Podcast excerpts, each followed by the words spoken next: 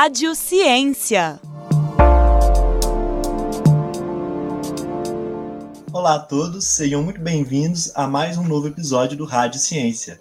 Meu nome é Samuel Reis, sou estudante de Direito da Universidade Federal de Ouro Preto e no programa de hoje vamos falar sobre o artigo O abuso de direito de propriedade privada em áreas de mineração, sua relação com comunidades vulneráveis afetadas e os impactos ao patrimônio cultural. O trabalho foi publicado em maio de 2019 na revista Magister de Direito Ambiental e Urbanístico e trata sobre a, o possível abuso de direitos que as empresas de atividades minerárias tem sobre determinadas comunidades, caso essas não prestem a devida assistência a essa população que é impactada pela exploração e beneficiamento mineral. Antes de mais nada, quero apresentar meu colega de bancada, o estudante de jornalismo pela Universidade Federal de Ouro Preto, Alexandre Coelho. Seja bem-vindo, Alexandre. Olá a todos que estão ouvindo assistindo aqui ao Rádio Ciência.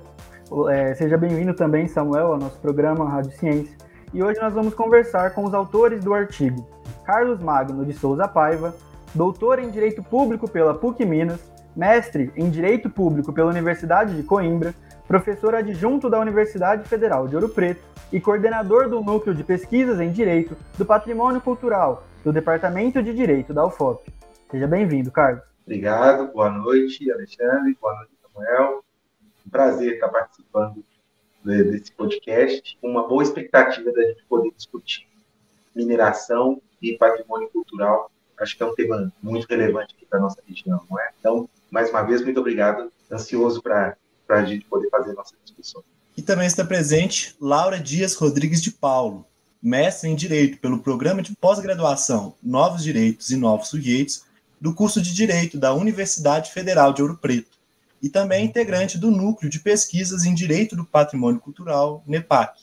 Seja muito bem-vinda e obrigado por aceitar nosso convite, Laura. Boa noite, é, Alexandre. Boa noite, Saulo. Obrigado pelo convite. Obrigado aos ouvintes. É um prazer estar aqui, podendo discutir um tema tão importante. E parabéns pela iniciativa, já adianto, porque é muito importante espaços como estes, né? Especialmente em Minas Gerais.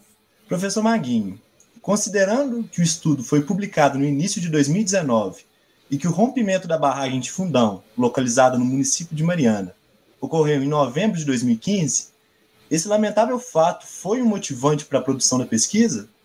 Então, Samuel, óbvio que em razão do desastre de 2015, a temática da relação entre mineração e comunidades locais, ela ganhou uma maior projeção e chamou mais a atenção do público e também da academia. Mas, na verdade, é, essa, esse trabalho, esse artigo, ele decorre de uma preocupação que tanto eu quanto a Laura nós temos no, no que significa a expansão da mineração em relação a áreas de pequena presença é, populacional. Então, é, é, o drama da expansão minerária sobre pequenas localidades, esse é mais antigo de 2015 e já desperta nossa atenção antes disso. Seja, eu sei que a, eu tenho a impressão que a Laura vai a, a Laura vai poder falar até com, com uma experiência, um olhar muito sensível para a questão, até por ela ser servidora do Ministério Público, é, ela acompanha essa questão e ela vivencia essa questão da expansão da mineração sobre pequenas comunidades há bastante tempo. E eu também, como uropretano que sou, como pesquisador que sou, eu vivencio essa, esse dilema, esse paradoxo entre a atividade minerária e preservação do patrimônio cultural há mais tempo também. O, o, o estopim da, do rompimento da barragem de Fundão em 2015 só trouxe mais holofotes e mais é, projeção para as pesquisas que são feitas nessas áreas. Mas posso dizer com muita segurança que não foi por conta desse episódio que a gente decidiu escrever e pesquisar esse assunto, não é, Laura? Sim, sim.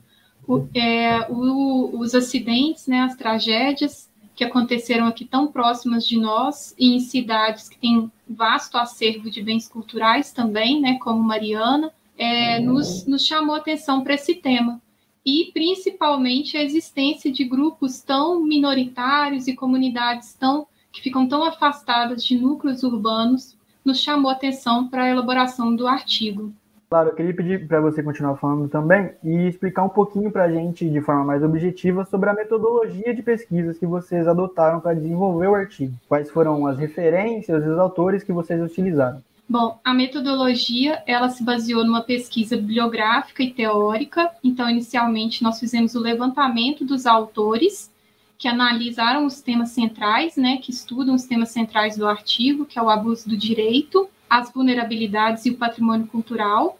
Então, nós utilizamos autores como Carlos Roberto Gonçalves e Carlos Conder, principalmente, e alguns autores também da área do direito do patrimônio cultural, como o autor Mário Pragmácio. O artigo ele foi elaborado a partir de dois métodos, que é o método jurídico diagnóstico e o método jurídico propositivo, a partir de uma hipótese. O que, que é isso? Nós fizemos o levantamento de uma hipótese, eu e o professor Maguinho, e a partir daí nós propusemos uma, uma solução para o caso. O diagnóstico que foi feito é que, invariavelmente, nas proximidades de um empreendimento minerador, há sempre uma comunidade. E a mineração, por si só, tal qual outros empreendimentos, como, por exemplo, uma boate, uma casa de shows, um shopping, ela traz impactos que são inerentes à sua atividade, né? São da própria atividade mineradora. A grande questão é que essa comunidade que convive com esse empreendimento minerador acaba sofrendo esses impactos. E isso, por si só, a nossa hipótese é que essa convivência entre esses dois grupos, entre um empreendimento minerador e uma comunidade ao lado, já coloca essa comunidade numa situação de vulnerabilidade já coloca nesse estado. Pode ser que ela não esteve, mas com a presença da, do empreendimento minerador, ela se torna vulnerável. Mas qual vulnerabilidade? Nós adotamos a vulnerabilidade que o autor Carlos Conder trabalha, chamada de vulnerabilidade existencial. O que, que é essa vulnerabilidade? Ela não diz respeito a bens materiais propriamente dito. Ela diz respeito a bens necessários à vida em comunidade, bens assim de direitos da personalidade, bens para que essa comunidade exerça principalmente as práticas culturais, que também fazem parte de uma vida digna. Assim, sem entrar na questão de licenças, autorizações, etc., um empreendimento minerador que seja proprietário, dono de uma área privada, ao minerar, ele excede na, na, sua atividade e não presta assistência a esse grupo que tem que conviver com ele ali como vizinho, ele está entrando no chamado abuso de direito. Ele está excedendo no seu direito ali de proprietário. E a proposta do artigo seria realmente a responsabilização a partir também da, da, ideia do abuso do direito. Ao escrever o artigo, você, Maguin, se, sente, se sentiu abatido por esses impactos negativos causados por essas mineradoras, mesmo com medo de possíveis impactos futuros, afetou ou ainda afeta o seu dia a dia? Primeiro, eu acho que é importante a gente compreender o que é o abuso de direito. Acho que para as pessoas que não são da área, talvez assim, como assim? Se é um direito, tem como abusar de algo que é um direito? O abuso do direito, ele está no exercício de um direito legalmente reconhecido, mas de maneira a causar danos a outras pessoas, a terceiros. Eu, eu costumo usar como exemplo, pensar no, na seguinte hipótese, não é? é? Imagina alguém que tem um imóvel, ou sendo ele o proprietário desse imóvel, a princípio a ideia é de que se ele comprou e ele pagou e ele é o dono, ele pode fazer o que quiser sobre o seu imóvel, não é? Mas imagina se ele decide, numa área urbana, criar porcos dentro do seu terreno. Ainda que a legislação urbana não proíba, ainda que não proíba. Mas isso significa é, impactos, por exemplo, em relação aos vizinhos, seja por conta do, dos odores, ou seja por conta do, do, da, da, dos próprios dejetos que são produzidos e que escoam solo abaixo, né? isso significa um abuso de direito. Porque mesmo ele estando no exercício de um direito legalmente reconhecido, impacta negativamente de maneira desproporcional, desacadoável, sobre o direito de outros. Nós estamos falando nesse debate sobre um empreendimento que recebeu licenciamento ambiental, que é um empreendimento legalizado, nós não estamos falando de mineração ilegal, nós estamos falando de um empreendimento regularizado, mas que mesmo assim excede o seu direito de licença de, de exploração mineral a ponto de causar impactos desarrazoáveis, principalmente em comunidades, como a Laura disse, é, em situação de vulnerabilidade existencial. Então, a simples presença de uma mineração próxima a uma pequena localidade impacta totalmente, por exemplo, na dinâmica de fluxo de pessoas, de, de ônibus. De, imagina, são dezenas ou centenas de funcionários que vão usar a rede de saúde daquela localidade, vão usar as escolas daquela localidade. Muitas vezes, no licenciamento, só se preocupou apenas com o impacto decorrente da exploração mineral e não com toda a mudança de dinâmica de uma de vida de uma pequena comunidade que, por estar numa situação de vulnerabilidade, a gente pode chegar à conclusão que houve sim um abuso de direito. E não tem como se, se, se, é, se ser insensível a isso, Samuel. Eu, particularmente, e, e eu acho que qualquer pessoa se sensibilizaria, por exemplo, tomando como referência o caso de Miguel Bonito. Nós estamos falando de uma localidade que possuía uma vida ativa é, e uma vida, uma, uma, uma, dinâmica social excelente e tão peculiar aos, às pequenas localidades de Minas Gerais, né? com festas, com uma vida de interior, com, com trocas de, decorrentes de agricultura familiar, comércio, pronto. E num cenário onde a gente tinha um, duas mil pessoas vivendo nessa localidade, Hoje a gente tem 150 famílias vivendo nessa mesma localidade, onde precisa passar caminhão-pipa diariamente jogando, aspergindo água nas vias da localidade, porque a quantidade de poeira é insustentável. As pessoas não conseguem colocar uma roupa no varal. Então, realmente, é, é difícil não ficar sensível. E a gente, é, particularmente, a gente, é, até num esforço de alteridade, se colocar no lugar do outro, a gente sofre também. É, eu, particularmente, não consigo ficar indiferente. Trago essa pergunta agora para a Laura. Continuando a falar sobre esses, sobre esses impactos sociais, ambientais e culturais causados pelo rompimento de barragens e o desaparecimento das memórias e tradições das comunidades atingidas pelos recentes desastres, como uma mineradora pode ressarcir ou corrigir um dano permanente ao patrimônio cultural dessas pessoas? Essa pergunta é interessante porque ela merece uma, uma breve introdução, que eu não vou me delongar, e algumas diferenciações. O direito, né, o, o patrimônio cultural, ele é um ramo do direito que utiliza as formas de corrigir os danos do direito ambiental. Mas já há autores, como por exemplo Maguinho, até tem um livro publicado nesse sentido, que ele propõe uma independência entre esses, do, esses dois ramos do direito, né? Então, seria uma proposta de, de modificar as formas de corrigir. Então, um dano num curso d'água, eu tenho mes os mesmos instrumentos para corrigir que um dano a uma igreja secular, por exemplo. Quem sabe no futuro a gente vai falar de, de uma forma diferente, né, Maguinho? Mas, primeiro, a gente precisa diferenciar que dano é esse. Esse é um dano permanente ou ele é um dano impermanente?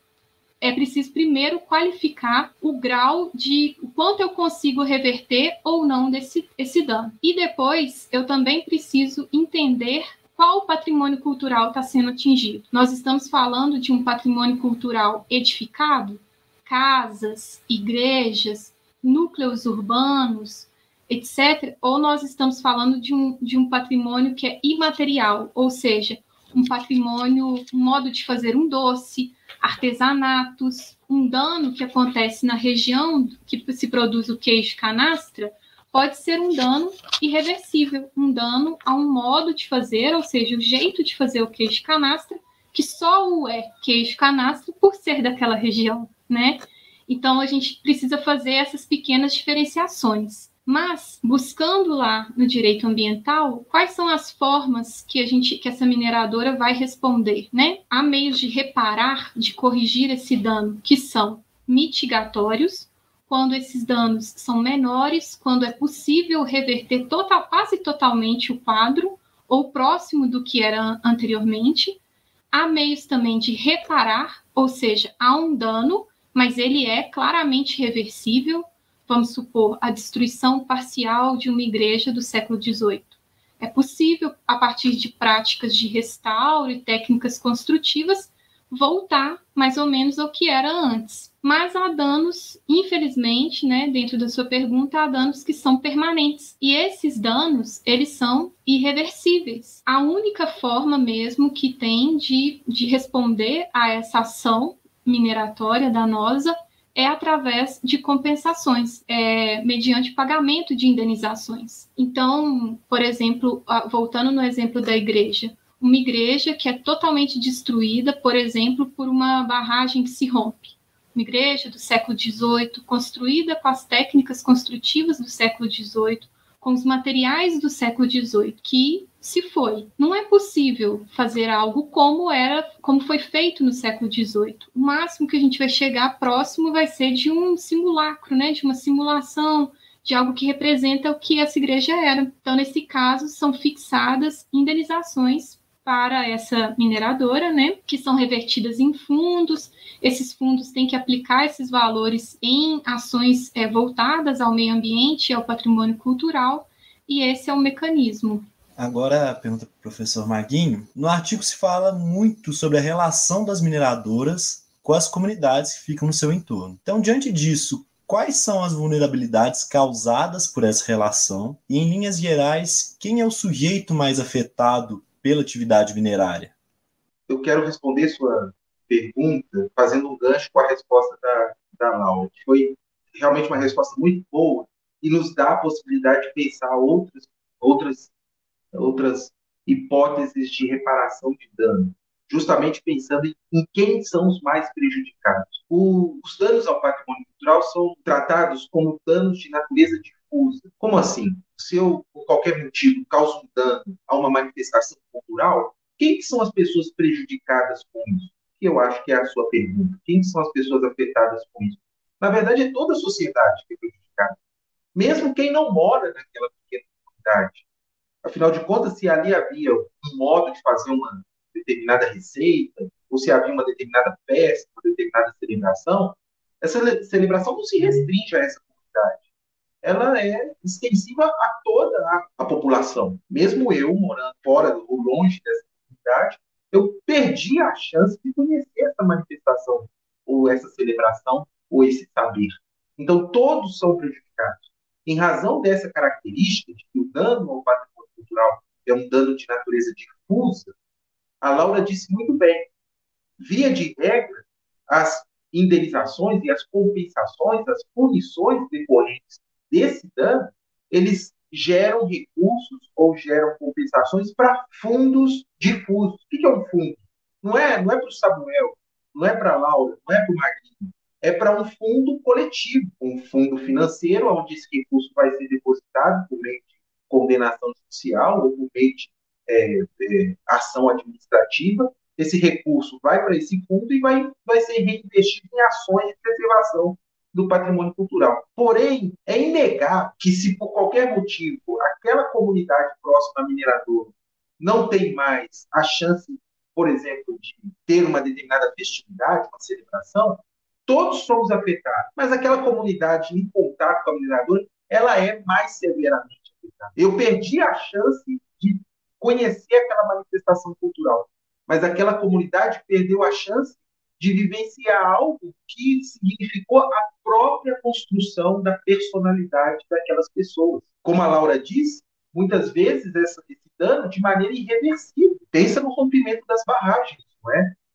E é nesses termos que até mesmo o direito precisa se revisitar, precisa se reinventar para pensar maneiras de compensar, porque não, reparar não vai ter como, é compensar maneiras de compensar as comunidades mais diretamente afetadas e não apenas partindo do pressuposto que o patrimônio cultural é um bem de natureza difusa, por isso toda a sociedade é afetada e qualquer indenização tem que ir para um fundo. Nós temos que pensar, e isso, isso decorre de uma, um esforço até de repensar o direito, mas nós temos que pensar maneiras de compensar as pessoas que tiveram em dano a um elemento cultural que foi elementar para a construção da sua personalidade e que não existe mais, afetando a sua personalidade inclusive das gerações futuras, imediatamente viviam aquele, aquele patrimônio cultural. Então, eu posso te dizer com muita segurança, é, é, aquela comunidade mais próxima do empreendimento, ela é não é igualmente afetada como o direito pressupõe. Ela é mais intensamente afetada. Consigo ver também claramente que o viés econômico é decisivo para dizer a intensidade desse dano. Até porque quem tem mais condições financeiras tem até mesmo a opção de mudar daquele lugar. Pois, às vezes, quem tem menos condições financeiras, nem essa opção existe. Trazendo agora a questão novamente para a Laura, quando a gente pensa nesses impactos sociais e ambientais das mineradoras, ainda vem em nossas cabeças os desastres mais recentes, como em Mariana e em Brumadinho, e toda a tragédia que envolveu mortes, o desaparecimento de comunidades do mapa, e a consequente poluição de bacias hidrográficas. Para além desses desastres, quais são os outros tipos de impactos que as comunidades podem experimentar com a atividade das mineradoras no seu dia a dia?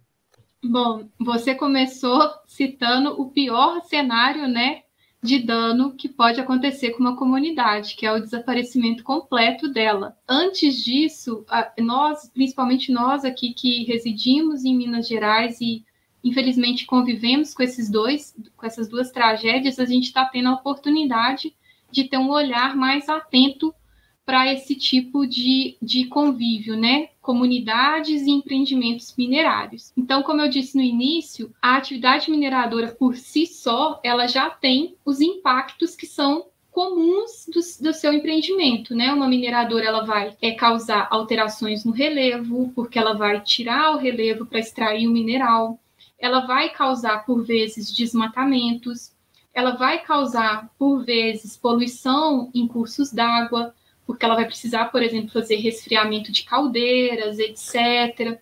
Então, todos esses danos, eles fazem parte da atividade mineradora.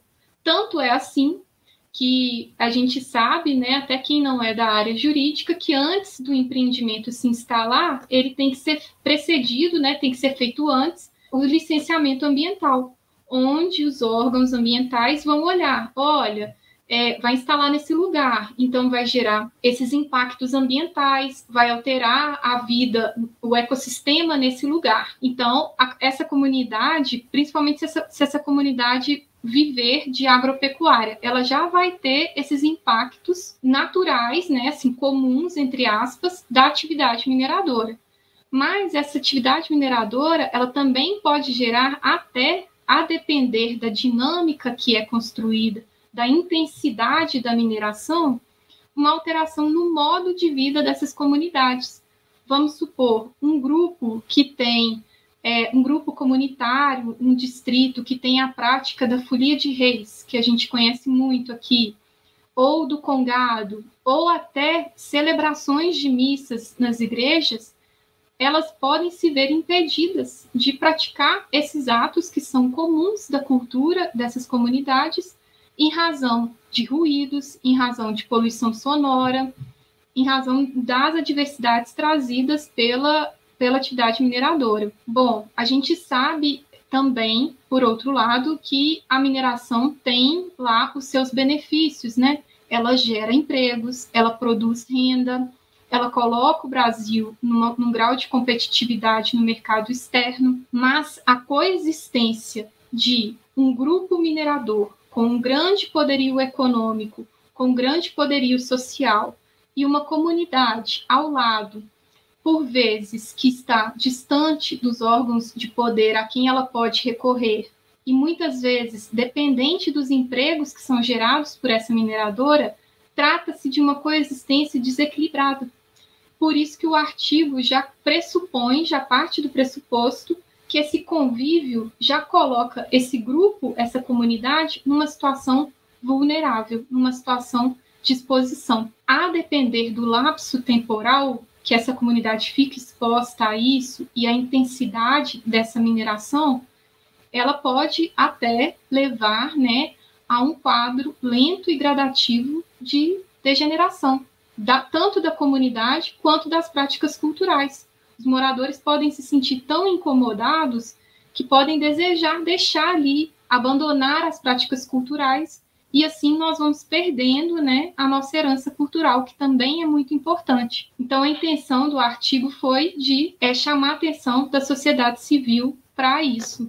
Trazer novamente a questão agora para o Maguinho. Na pesquisa, vocês dois frisam bastante a importância da mineração para o crescimento econômico do estado de Minas Gerais, além de citar as tensões envolvendo os impactos sociais e ambientais que essas mesmas mineradoras causam na, nas regiões em que se instalam. Então, com base nisso, e considerando as recentes tragédias envolvendo os rompimentos de barragens, as empresas instaladas em Minas vêm atuando mais forte na compensação e na prestação de serviços que busquem a redução desses impactos sociais e ambientais, ou ainda há muita negligência nesse sentido? O que, que se passa? Muitas vezes a gente nomeia as empresas mineradoras como se fossem entidades personificadas e não apenas juridicamente, porque juridicamente efetivamente são, são pessoas jurídicas, mas como se, forem, se fossem seres viventes, racionais e que, e tivessem consciência própria. Então, é, as mineradoras só querem isso, as mineradoras não pensam nos, nas pessoas mais humildes, as mineradoras só visam o lucro a qualquer custo. Enfim, quem são as mineradoras? É, qual, qual o nome das mineradoras? Ah, Vale, essa Marco, é a Guedal, e, e não estou me referindo a nenhuma especificamente, é só os nomes que me à mente agora, mas a verdade é que nós estamos falando de grandes conglomerados econômicos, muita, muitas vezes de capital aberto, de, de sociedades anônimas, onde os acionistas está, estão sujeitos a ser até mesmo nós aqui que estamos conversando. Se nós formos ver quem são os principais acionistas das grandes é, mineradoras, a gente vai encontrar fundos de pensão de, de, de servidores públicos, a gente vai encontrar é, pessoas, pessoas físicas que são acionistas, que têm uma pequena carteira lá de ação, de ações. Então, aonde que eu quero chegar, Samuel? A sua pergunta, se, se as empresas, depois dos rompimentos, elas têm essa nova preocupação e tudo, as empresas, elas decorrem de uma realidade que é a nossa sociedade de consumo atual. A nossa atual sociedade de consumo, ela tem como pressuposto o modelo capitalista e o lucro a qualquer custo. É, o que nos assusta é pensar que, mesmo tendo que pagar uma indenização aqui, outra ali, mesmo diante de desastres, como foram os desastres de, de Córrego Feijão e de é, Pedro Rodrigues, mesmo diante desses desastres, financeiramente ainda foi vantajoso terem usado as piores técnicas de segurança de barragem possível. Se nós formos ver o valor dessa, o valor de, de mercado dessas empresas um dia antes do desastre de Mariana, no dia 4 de novembro de 2015, se nós formos ver o valor das ações dessas empresas um dia antes e hoje, a gente está falando em duplicou o valor de mercado dessas. Então valeu a pena financeiramente. O meu esforço hoje, inclusive de pesquisa, é tentar trabalhar com essa lógica de uma sociedade de mercado, de uma lógica capitalista, em desfavor das próprias empresas, porque elas funcionam sobre essa lógica. A gente não pode achar que matar 200 pessoas financeiramente é interessante, porque essa é a, é, é a regra do, da sociedade hoje. E eu não estou fazendo juízo de mérito. É a regra. Quanto maior lucro, melhor. Então, vamos usar as piores técnicas de construção de barragem possíveis, porque são as mais baratas. Ainda que tenha que se indenizar eventualmente, ainda vale a pena. Então, hoje, o direito também caminha nesse sentido. Por exemplo, com a proibição do lucro ilícito. Se é uma atividade que coloca em risco vidas humanas, os lucros decorrentes dessa atividade são ilícitos e, por isso, não são devidos a empresa deixa de ser lucrativa. Então, a lógica de mercado cai por terra. Nós temos que utilizar essas ferramentas. A gente não pode falar assim, ah, as mineradoras elas têm que se preocupar mais com as vidas humanas, porque se matar alguns e isso significar uma indenização que ainda financeiramente se justifique, não é porque a mineradora é má, ah, ela tem um coração ruim, ela é do mal, ela é perversa, porque é sociedade aberta economia anônima, é, até nós mesmos somos beneficiários de uma matéria-prima mais barata. Então, a gente realmente tem que pensar a instrumentalização do direito para inviabilizar atividades econômicas que menosprezam a vida humana e menosprezam a dignidade da vida humana. Uma das possibilidades que eu vejo é realmente criminalizar o lucro. E esse lucro, então, não, não é uma indenização de 50 bilhões para o Estado de Minas. Todo o lucro havido decorrente do rompimento, ele é indevido. E aí sim, eu tenho a impressão cada minerador vai pensar duas vezes antes de matar um ser humano. Trazendo agora a próxima questão para a Laura, considerando que o abuso de direito já tenha acontecido, ou seja, de certo modo seja inevitável, sabendo da perturbação sonora e poluição que a atividade minerária causa, quais são as melhores alternativas de assistência para com os atingidos pelos impactos da extração e beneficiamento mineral? Essa assistência ela consegue ser realmente justa? É, como o Maguinho trouxe da outra vez, é, numa outra pergunta e de modo muito claro e objetivo, o abuso do direito é a prática de algo que é lícito, que é permitido, mas de modo excessivo, de modo ilícito. Então, uma mineradora que possui uma área, que é dona daquela área, ao minerar, ela excede e ela comete o ilícito. Qual que é a resposta que o, o direito né, e o ordenamento assim possui para essa prática? Eu vou falar um nome grande aqui, vai parecer algo assustador, mas eu vou explicar depois. É algo muito simples. A resposta para aquele que pratica um abuso do direito, ou seja, excede num direito que nasceu lícito, mas se tornou ilícito, é a responsabilização objetiva do causador do dano. O que, que, é isso? Aquela pessoa que convive, que é de uma comunidade, que convive ao lado de uma mineradora, e que, por exemplo, perdeu a sua plantação em razão da contaminação de um lençol freático, perdeu a, a, sua criação de gado em razão de um impacto como esse, ela tem que comprovar só duas coisas perante a justiça para ter o pagamento. Ela tem que comprovar a ligação entre esse dano, essa perda que ela sofreu, e atividade mineradora, que a gente chama né, de nexo causal. Comprovou, ela tem, vai ter direito a essa reparação. Como que ela faz isso? Ela tem que buscar o poder judiciário através de, uma, de ações né, individuais, ela vai procurar um advogado, ela vai procurar um defensor público, uma assistência judiciária para fazer essa ação, para ela ter essa reparação individual de uma perda que diz a ela. Se a gente estiver falando de uma perda que diz ao grupo, uma prática cultural, cultural, um bem cultural, como o Maguinho trouxe, o meio, o mecanismo que a gente tem no direito são as ações coletivas. Então, esse grupo, vamos supor que esse distrito, essa comunidade, tem uma associação, tem uma associação de bairro, tem uma associação de distritos, eles mesmos podem promover uma ação que se chama ação civil pública.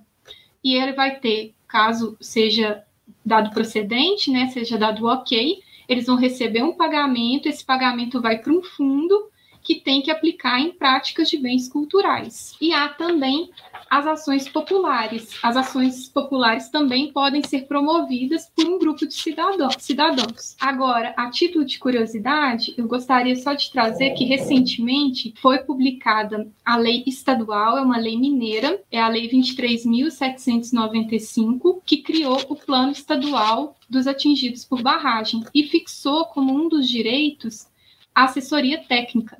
Essa assessoria técnica, ela vai dar uma prestação, um serviço médico, um serviço psiquiátrico e um serviço jurídico também a essas pessoas. Eu só queria ressaltar uma última coisinha, que alguns, algumas perdas dessas comunidades elas não são de bens é, que estão no mercado, não são de bens que têm um valor comercial. Às vezes a pessoa perde até o direito de habitar num lugar que ela se reconhecia como ali. E não é porque é difícil fixar quanto que é esse valor que esse atingido, essa comunidade tem que se sentir constrangida a receber um pequeno valor. Não é porque o bem tem um valor sentimental, é que ele tem um, um valor pequeno Então, é muito importante esse alerta né, para as comunidades e para os atingidos. Professor, a legislação atual ela consegue regular de maneira satisfatória a atividade das mineradoras e das indústrias de beneficiamento no que tange principalmente as medidas de compensação e reparação com as comunidades que a cercam? Ou ainda é necessária a criação de conteúdo legal nessa matéria? Não, precisa melhorar bastante a regulamentação, principalmente diz respeito ao licenciamento desses empreendimentos. Existem avanços recentes, aqui em Minas, por exemplo, além do licenciamento ambiental, empreendimentos de potencial impacto precisam fazer também licenciamento cultural. Olha que interessante. Dentro do licenciamento ambiental, abre-se abre um parênteses, caso o empreendimento impacte sobre o patrimônio cultural, para que se faça também o licenciamento cultural. De toda forma, eu, eu vou aproveitar sua pergunta para é, apontar dois aspectos que eu acho que são falhos no que diz respeito ao licenciamento e que poderiam ou que demandam melhor regulamentação. É, hoje, no nosso país, a caracterização do empreendimento e dos seus impactos ela é feita pelo próprio empreendedor. O que, que isso quer dizer? Se eu quero instalar uma mineração em determinado lugar, é eu quem vou dizer qual é o meu empreendimento e é eu quem vou dizer quais os impactos que o meu empreendimento vai causar. Sou eu que presto esses dados para o órgão licenciador. E aí vocês podem questionar, mas espera aí, se é o próprio empreendedor que vai dizer quais são os impactos que serão causados, obviamente, ou pelo menos ele estará sujeito a subdimensionar esses impactos. O poder público, obviamente, pode a qualquer momento contestar as informações prestadas. Falar, olha, você está dizendo isso, mas eu quero ir logo, quero ir até o local para ver se é isso mesmo. Mas nós sabemos da deficiência e da dificuldade de corpo técnico, de, de infraestrutura dos órgãos públicos em acompanhar efetivamente todas as informações prestadas. Então, são feitas a, as análises das informações prestadas, mas muitas vezes tais informações são subdimensionadas em relação tanto ao empreendimento como aos seus impactos. E isso, e isso é algo que precisaria ser aprimorado no nosso país. A caracterização do empreendimento e dos seus impactos pelo próprio empreendedor. Eu, eu, vou dar um exemplo. Ouro Preto hoje, a cidade de Ouro Preto é uma cidade que tem um trabalho fantástico em termos de inventário patrimônio cultural da cidade. Nós temos mais de 2 mil bens inventariados. O que quer dizer isso? A Prefeitura de Ouro Preto ela vai nos distritos, vai na zona rural, vai no distrito sede e mapeia todo o patrimônio cultural da cidade. Não todo, mas com, com o propósito de buscar o máximo possível a, a, a listagem de bens culturais. Eu não estou falando de tombamento, estou falando de inventariação, que é fazer uma lista de todos os bens culturais da cidade. E isso é fundamental, porque quando o empreendimento se instala, muitas vezes, vamos supor, tem uma pequena festa religiosa na comunidade próxima ao empreendimento. Se o município não sabe que essa festa existe, o empreendedor também não tem interesse nenhum de falar, olha, aqui, ó, vou instalar essa mineração aqui do lado e com chance de acabar com essa vai solenemente ignorar que existe essa festa, que existe essa celebração. Não vai prestar essa informação. E no máximo o que pode acontecer é o poder público saber eventualmente que existe aquela celebração e falar, ó, oh, empreendedor, melhore a sua caracterização dos impactos ali. Mas se o, se o município não souber, a chance disso efetivamente acabar é enorme. Então, o inventário, o que, que tem de patrimônio cultural em cada cidade? Isso é fundamental, mais do que ficar fazendo tombamento, é conhecer esse patrimônio cultural é fundamental. E um, um segundo aspecto, para passar a palavra, que de fato, hoje, o licenciamento ele é feito de maneira muito distante do local aonde o empreendimento vai se instalar. Então, muitas vezes, nós estamos falando de um licenciamento que administrativamente ocorre todo em Belo Horizonte, nos escritórios do, do, da Secretaria de Meio Ambiente, da Secretaria de Cultura de Belo Horizonte, e muito distante da realidade das comunidades lá na ponta da lança, lá nas pequenas comunidades que são efetivamente afetadas. Em razão dos municípios não terem a infraestrutura adequada para fazerem licenciamento, quem que faz, então? São os governos estaduais, geralmente nas capitais dos estados, o que torna a situação ainda mais dramática, porque fica efetivamente distante. Os municípios hoje no Brasil não têm condição de fazer licenciamento ambiental. Então, quem paga por isso novamente, são as pequenas comunidades. Até mesmo brigas de família, a instalação de empreendimentos minerários junto a pequenas comunidades causa. Porque não é raro, por exemplo, as pessoas mais idosas daquela comunidade terem amor e afeto pelo lugar e não quererem sair daquele lugar de jeito nenhum. Seja, eu quero, é aqui que eu nasci, é aqui que eu vivi a vida inteira, e não quero. enquanto as pessoas mais jovens não suportam o caos que é viver ao lado de mineradores, seja pelo ruído, pela poluição atmosférica, ou, ou mesmo todos os outros problemas que isso causa. Para além de tudo, tem famílias que se desestruturam com brigas internas por conta da, do raste da divisão causada pela instalação de empreendimentos mineradores. E isso é uma sutileza que só quem está muito próximo do lugar é que percebe.